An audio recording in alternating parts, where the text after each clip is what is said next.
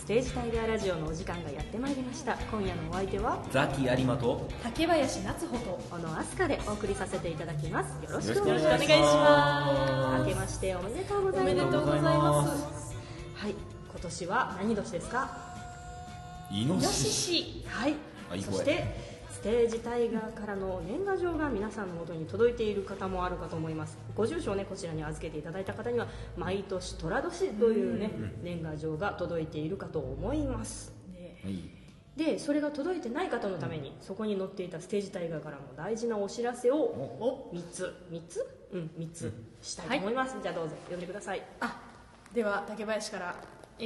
ー、2019年の予定2月スローステップスマイル近鉄アート館はい、はいえーいつものですね車線×ステージタイガー恒例となった日本写真映像専門学校とのコラボレーションゲストも豪華絶賛予約受付中ということで2月2日えー19時2月3日13時17時と、えーこう3回公演になっております、はいよろしくお願いしますお願いしますすいません今絶賛稽古中でございますはーい頑張っておりますはい後でその話もねそうですねはい、では続きまして、はい二つ目えー3月です、えーアイコンタクト、松原市文化会館、うん去年やったんじゃないのあれそうなんです、やりまししかしはい、昨年大好評につき、再び上演、そうもう一回やってほしい、もう一回見たいまだ見てない人にもう一回見せたいっていう熱い要望をいただきまして、松原さんからねたねはいはい、そうなんです、ゲートキーパはいーをですね、テーマに送る感動の物語ということで、えー3月16日土曜日、15時開演、はえいー一回だけ一だけですねこはれいね入場無料となっております。ぜひお願いいたします。はいでですね、これ、はい次お伝えしますのは、これは初ですよ初で、はい。なんと、うんあの、うん高槻現代劇場にて広い上演決定といたしました。はい。えー9月の13日、14日、えーこの2つなんですけれども、まあ、10周年の本公演ということで、まあはい初の高槻現代劇場で大きな花火を打ち上げますということで、そうですね楽しみにしていただけたらと思い10ます周年記念はいついにステージタイガーも10年そして10年か長えなうんタタイガーとしては初めて高槻で高槻ねしかも高槻現代劇場という場所で打たせていただきますあまり馴染みがないかとは思うんですけども、まあ、我々普段の稽古場でよく通り過ぎてるところであるんですがそうそうあのー小劇場のホールではなくて大きなホールでして、大きいホールなのねはい何人入るんでしょう600人そうなんですよそだうなかんらだ2回だから1200人入れないといけないんですよね、皆さんあのお願いがありますどうか予定を空けておいてくださいそして本当にあのお芝居初めての人でも楽しんでもらえるという感激ビギナー賞をいただいているステージタイガーがおすすめできる作品でございますので、うんあの花火でやそうです花あ火れでですすよよあれですよ例の例のあれじゃんはいいいんですかねなえので、ー、まあまあまあまあの演劇初めてのお友達とかはぜひお誘い合わせの上1200人埋めるのを何とか皆さんの手で手伝っていただきたいとそうですね、お願いでございます、えーはいはい、ということでございます3つの、え三ーつのお知らせお知らせでございました、はいあもうなんかすでに予定が我々埋まってますねめっちゃそうなんですよねあのねステージ大会10年やって、その本公演は10回つまり年に1回っていう設定のはずなんですけど、お呼びいただくそうなんですよね公演が多すぎて、結局12ヶ月に1回なんかやっとるっていう、そうですよねうんいやありがたいですねありがうんたあいりでがすたい限りですはい本当に、ねうんあそうでススローストステップスマイルの話をしましょうかね、はいそうですねもうねいやー美男美 女だね主人公が主人公の2人がまあ美男美女だ本当に見とれます、えーこれ近くで2人の顔を見るととりあえず「あーって思う 何ですかそのうん、そのうなずきはなそうって何ですかあーようできてんなようできてんなと思うあの生田斗真をこのゼロ距離で見た時と同じぐらいの感じですかねあらほそれはすごい生田斗真ねあのベソファーの隣の席に座ってお芝居したことあるんですよあそうなんですねそうあの人間失格っていうあはいあの映画があった時に、はいはいあのバーの女給さんやったんで私、んで隣に座ってでちょっとトー マのズボンにカクテルの色をつけた水をこぼしてしまい「申し訳ございません」あ「大丈夫ですよ」「翔さんに怒られないように拭きましょうね」みたいな「あなんていい人」みたいな感じ のやり取りをした覚えがあーでその時と同じような「はあようできてんな」がそうですねこうチラッとこう見てしゃ芝居するじゃないですか、はいその時にああ確かに綺麗やなってなる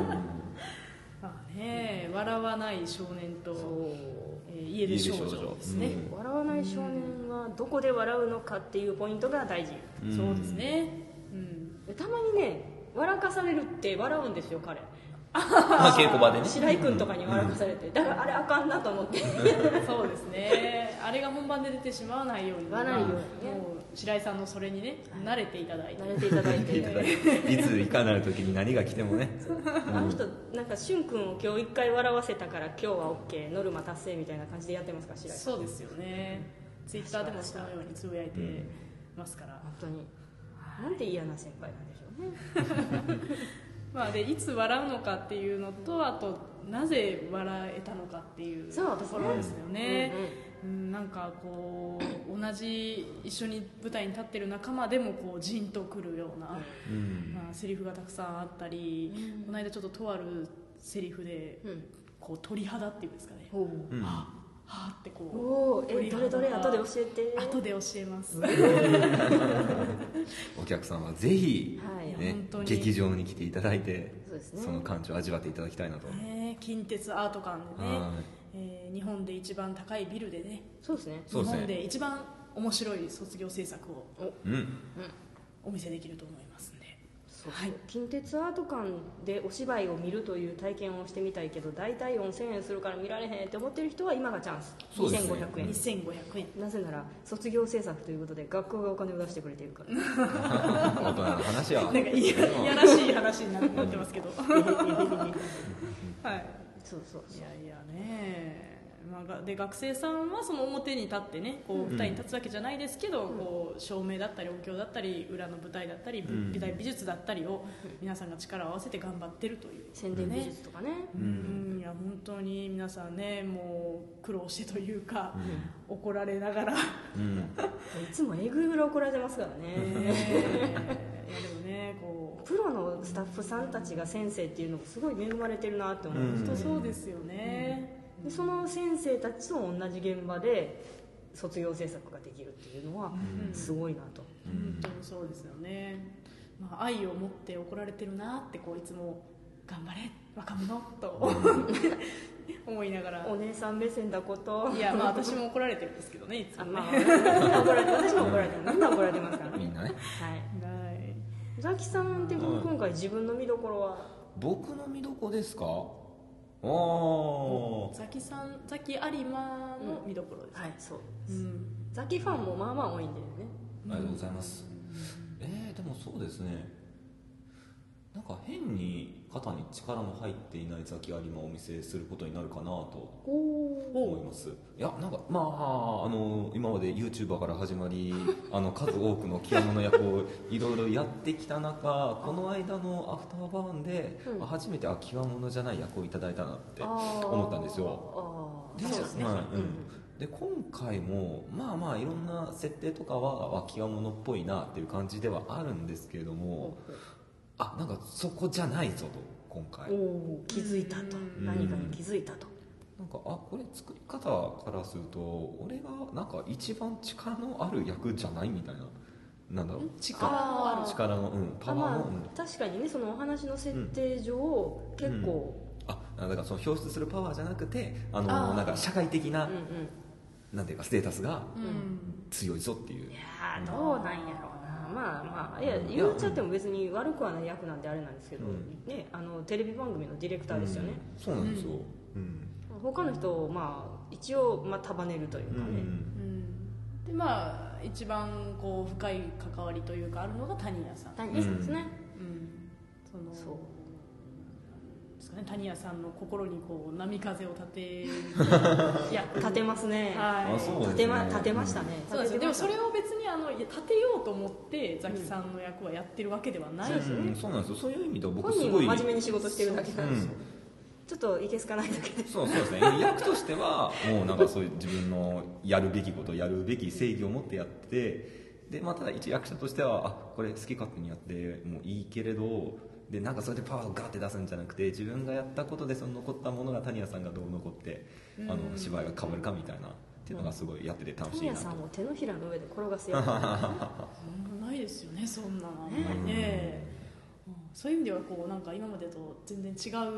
さっき有馬が頭を使う感じですねその役者としてそうですね、ううんん、なるほど楽しみですさあザキさんが、えー手のひらの上で谷屋さんを転がせているのか皆さんにお楽しみにしていただく感じそうですねごご期待ということで、は竹い林さはいんはあれですな、えーっととにかく空気の読めないそうですねだからそれが今ちょっとまああの空気を読まないようにやるっていうのがまあ苦労のポイントかなあみたそいれなはつまり自分はいつも空気が読めるといういやそういうはいこちょとっとじゃ言いな方いよ どういう、あのなん、うん、ふ普通に生きてた、ね、 あ普通に生きてないんでねうち今の役の人あはあちょっと一生懸命すだいぶ空気ぎてそうですねはい、でも、まあ、彼女は別にあのザキさんも一緒ですけど悪気があるわ悪気はないあるわけじゃないんで、はいそれをいかにこう一生懸命できるかというところですかね、もう一生懸命すぎていい先生ですもんね、ーううんんはいうんそこをねいかにちょっとこう最後に浮かばれるよ うに浮かばれるんからさっき見たけどあんまり浮かばれてなかった結局この人そうかってなってたけど、うんそうですね最後の最後でね、うんはいとは思ってるんですけどねそうですね、はいあの